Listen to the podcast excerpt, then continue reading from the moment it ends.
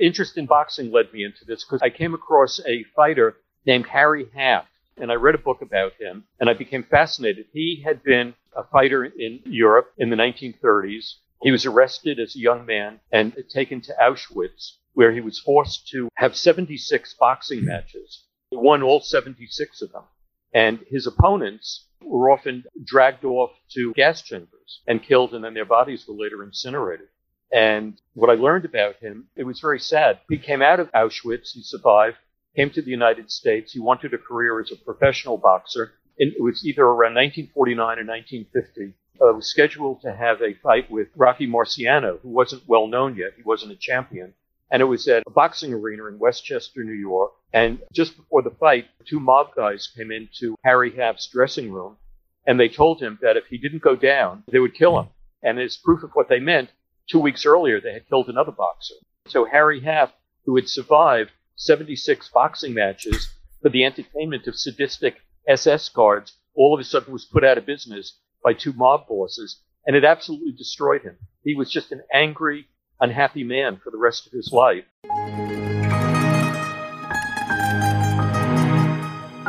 You are listening to Gangland Wire, hosted by former Kansas City Police Intelligence Unit Detective Gary Jenkins.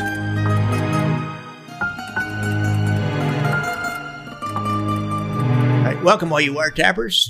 Gangland Wire back here in the studio. We're talking with our good friend Jeffrey Sussman back in New York City. Welcome, Jeffrey. Great to have you back. Thank you, Gary. It's a pleasure to be back. Guys, Jeffrey's working on a book on Las Vegas, and he just interviewed me a little bit what I remembered about the skim and that era of Las Vegas. Asked me a lot of detailed questions. It's going to be a, an overall view of Las Vegas, I would say, right, Jeff? It's going to be a view of how the mob first came to Vegas in the late 1940s and then how corporate America kind of took it over in the 1980s and 90s. Interesting. There's a guy kind of working on a documentary about this overall view from Los Angeles to Las Vegas and then the mob getting involved. It was, did a little bit of research working with him on it. And it's interesting how exactly the Los Angeles police was more like the mafia out on the West Coast back then. And then they move up to Las Vegas. One of them did and started one of the early casinos. And then the Italian mafia kind of moved in behind this Los Angeles vice commander. I heard about that. Anyhow, but today he's got another book that came out recently called Holocaust Fighters, Boxers, Resistors, And Avengers. and Avengers. I'm sorry, folks. I all of a sudden I couldn't read my own writing down here. That happens to a These guys are used to me. I, you know, I'm I'm not the slickest podcast host in the world, but we have a good time here. But Jeff, I'm really interested in this topic. I know you have a long-standing interest in boxing. For I can't really remember the reason now. Your father was, took you to boxing a lot when you were a kid. You knew a boxer. Well, my father was an amateur Yeah, boxer, that's- and he gave me boxing lessons when I was 12 years old. And then after that, he knew a man named Lou Stillman who had a famous boxing gym in New York called Stillman's. And he took me there, and, and Lou Stillman arranged for a, uh, a middleweight. Nothing ever happened with him, who gave me uh, 10 boxing lessons. And this was in the late 1950s. And the unbelievable price for the 10 boxing lessons was $100. And when I finished, I got a, a Stillman's Gym T-shirt, and I asked this guy, the middleweight, if I could get in the ring and box with Yeah. someone. And I was a little skinny kid, and he said to me, "Don't be an idiot. You're never going to get out of the ring. You're going to be killed." Wow. Yeah, you were in Stillman's gym in the 1950s. You were kind of in the middle of a bunch of mobsters around there. I got a feeling. There were a lot of mobsters, and that's where the subject of one of my books, Rocky Graziano, used to train. And as a matter of fact, the only film that I think is available of Stillman's gym is in the movie Somebody Up There Likes Me, which is a film about Rocky Graziano, and part of it was filmed in that gym. I think it was torn down in the early 1960s, and there's an apartment building there. Oh, interesting. I just met a guy named Fratto from Des Moines, and he said his uncle was in the plane when Rocky Graziano went down. That was Rocky Or, Marciano. I mean, oh, that was Rocky Marciano. That's right. I got my Rockies mixed up. A lot of people do. Okay, uh, so let's talk about the Holocaust fighters. How'd you get interested in that? How'd you even find out about this? Such an interesting topic. Well, interest in boxing led me into this because I came across a fighter named Harry Haft. And I read a book about him, and I became fascinated. He had been a fighter in Europe in the 1930s. He was arrested as a young man and taken to Auschwitz, where he was forced to have 76 boxing matches. He won all 76 of them. And his opponents were often dragged off to gas chambers and killed, and then their bodies were later incinerated. And what I learned about him, it was very sad. He came out of Auschwitz, he survived, came to the United States. He wanted a career as a professional boxer. And it was either around 1949 or 1950. Uh, was scheduled to have a fight with Rocky Marciano, who wasn't well known yet. He wasn't a champion. And it was at a boxing arena in Westchester, New York. And just before the fight, two mob guys came into Harry Haft's dressing room and they told him that if he didn't go down, they would kill him. And as proof of what they meant, two weeks earlier, they had killed another boxer.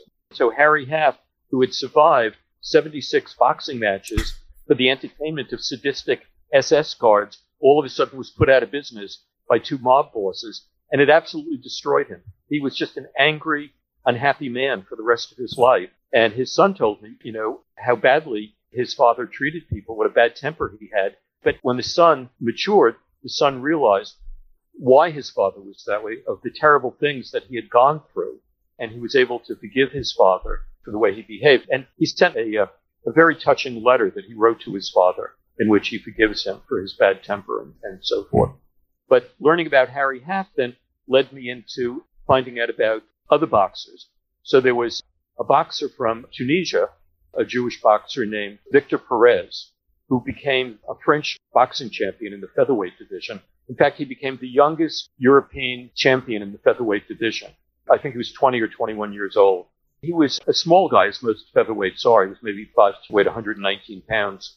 He was very handsome, and women liked him very much. And he had an affair with one of the most popular French movie stars of the era.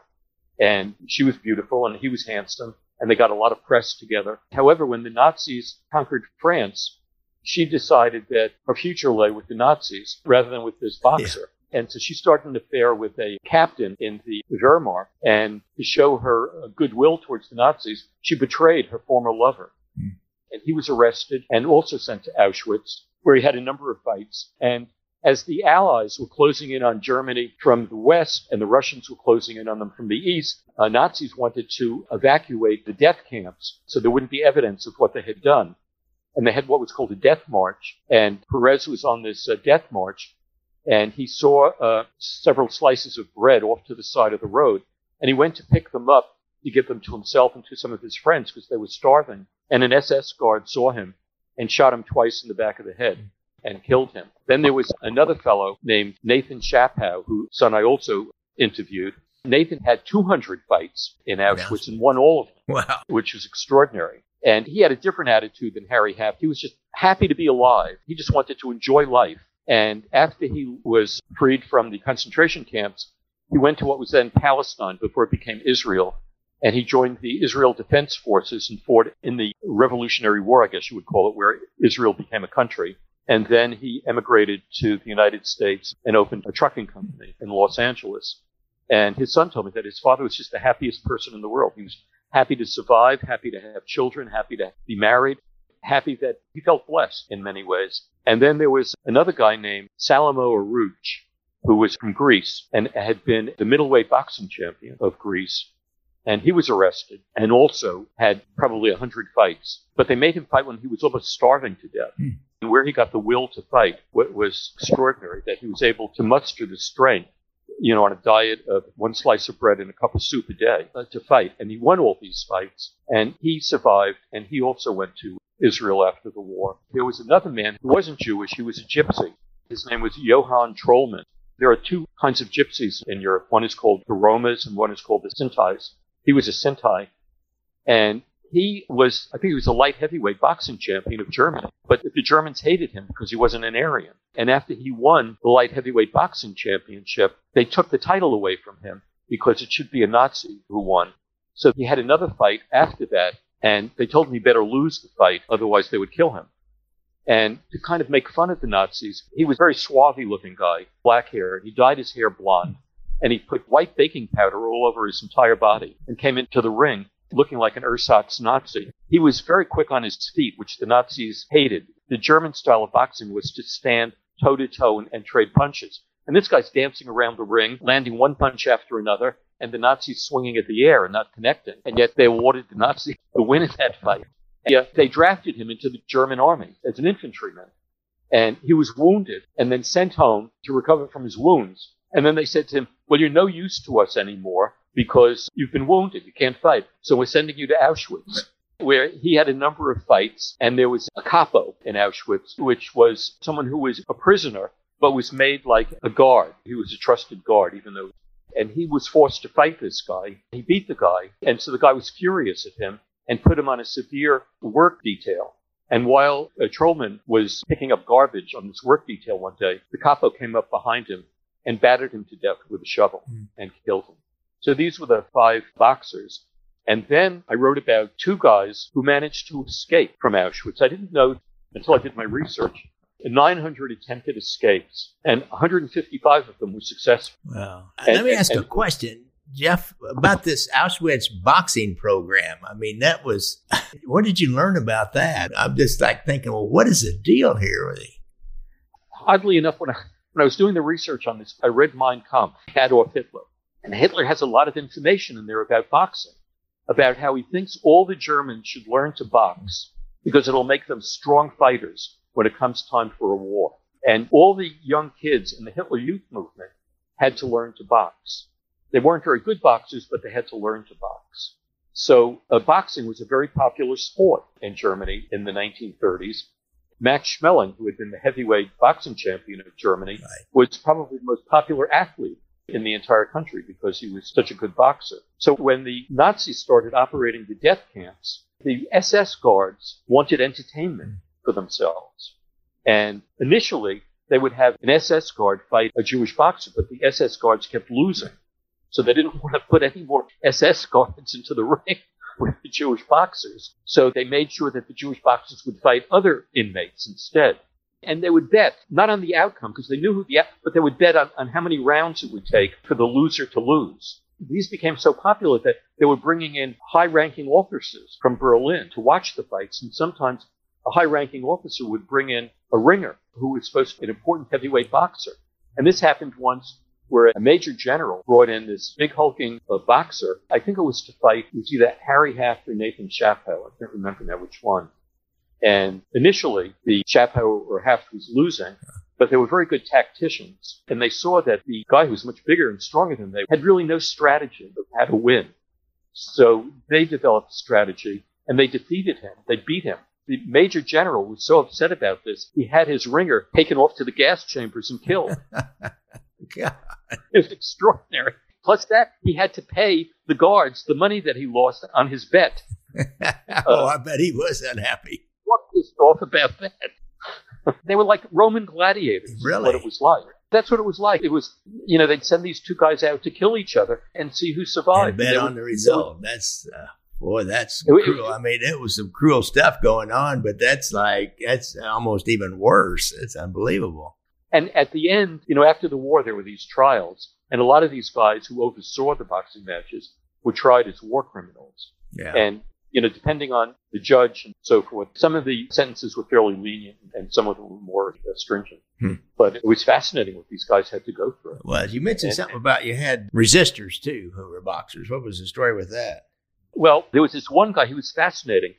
He was a Polish Catholic named Witold Pilecki, who had been in the Polish Home Army, which fought against the Nazis, and he heard about what was going on at Auschwitz. So he put himself in a position of being arrested and taken to Auschwitz. I mean, in fact, he volunteered to be a prisoner at Auschwitz, and he stayed there for two and a half years and secretly operated a shortwave radio sending information about Auschwitz to Polish exiles in London. And after two and a half years, he escaped and went back to Warsaw issued this incredible report about what was going on because nobody really knew about the atrocities.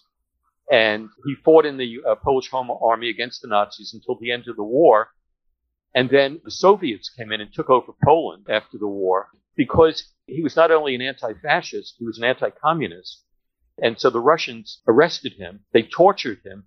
into giving a confession that he was an anti-Stalinist. And the torture was really severe where they pulled out his fingernails and stuff like that. And then they executed him for being a traitor to the Soviets. And it wasn't until the 1980s that a statue of him was finally erected in Warsaw as a Holocaust hero and as a patriot.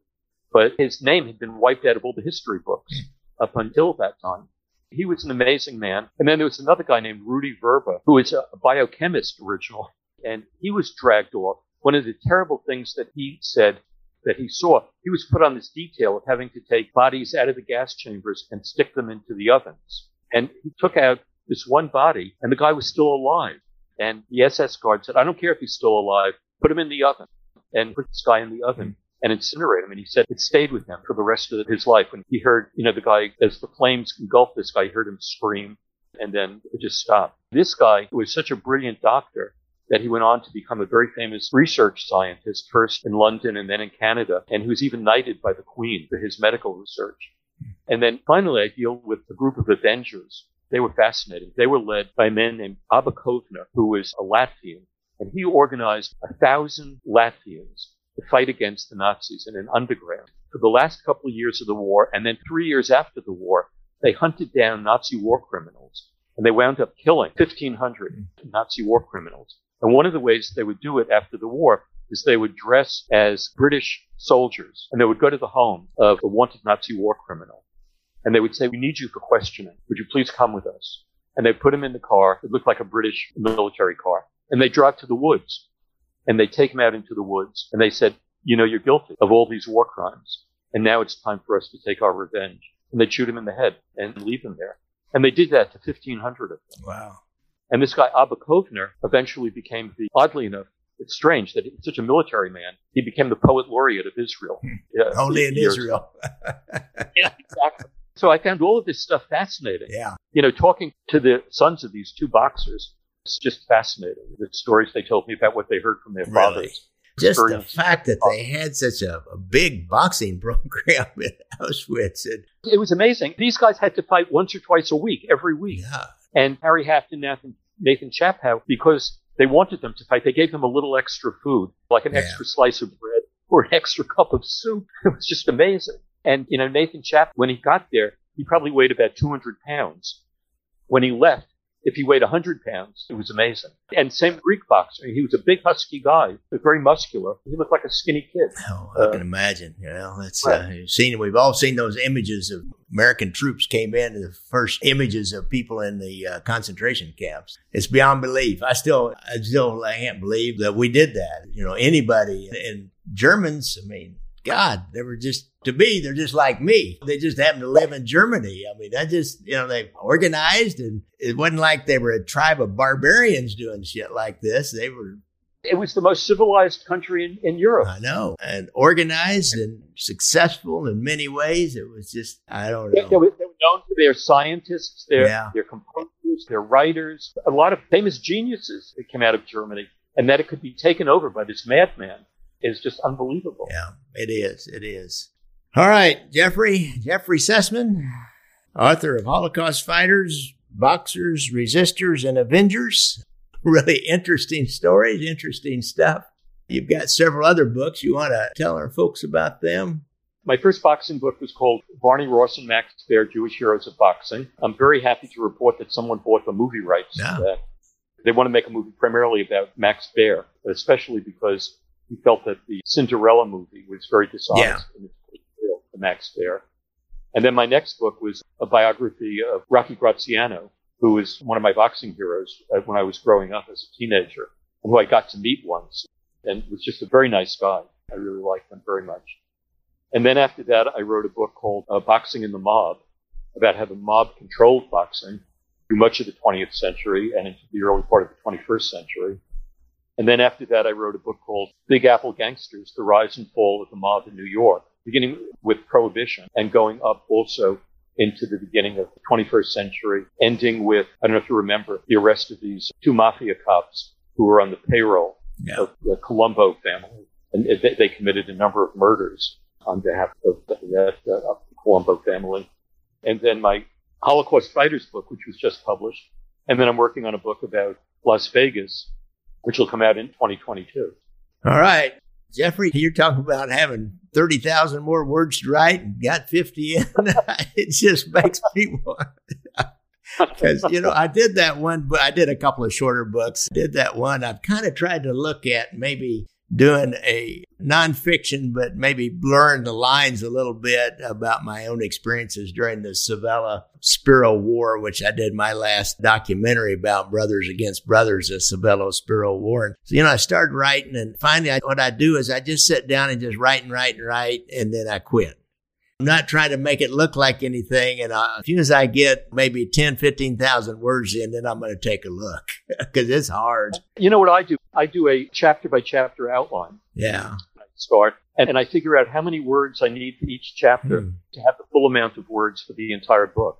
And, and I try to map it out so that I have the right number of words for each chapter and so that each chapter will also be pretty much the same length. I, Uniform, I yeah. wa- I once tried doing it without a chapter by chapter outline and I kind of got lost. Huh, interesting. All right. Well, I'm going to let you get on about your business and I'll get on about mine. It's really great to talk to you again. I enjoy this very much, Gary. See you later. Okay, take Bye. care, Gary. Bye. Bye bye. Well, I hope all you guys enjoyed this most recent episode of Gangland Wire. You know, I've been doing this for over six years now. It'll be seven years next year. I have close to 2 million downloads. I will have by probably when you hear this, I'll be oh, going over 2 million downloads. That's pretty good starting from maybe 10 or so of my friends that first week or two. And it's grown little by little. As you know, I don't really interrupt you with advertisements like some of the others do. So don't forget to help me out with a cup of coffee or a shot in a beer or even a good cigar at Venmo at Gangland Wire or hit me up on my PayPal button on the donate page on the website. Now, I really enjoy researching and composing these stories. I like talking to the former cops and agents and mobsters and authors that contribute so much to my education and your education and our enjoyment. We try to do this in an enjoyable manner. So I appreciate everything you do and also appreciate it if you just listen because I like to see all the downloads down there. I'd like to get this up to a million downloads for every episode. Thanks, folks. Music provided by our good friend and super fan from Portland, Oregon, Casey McBride. Thanks, Casey.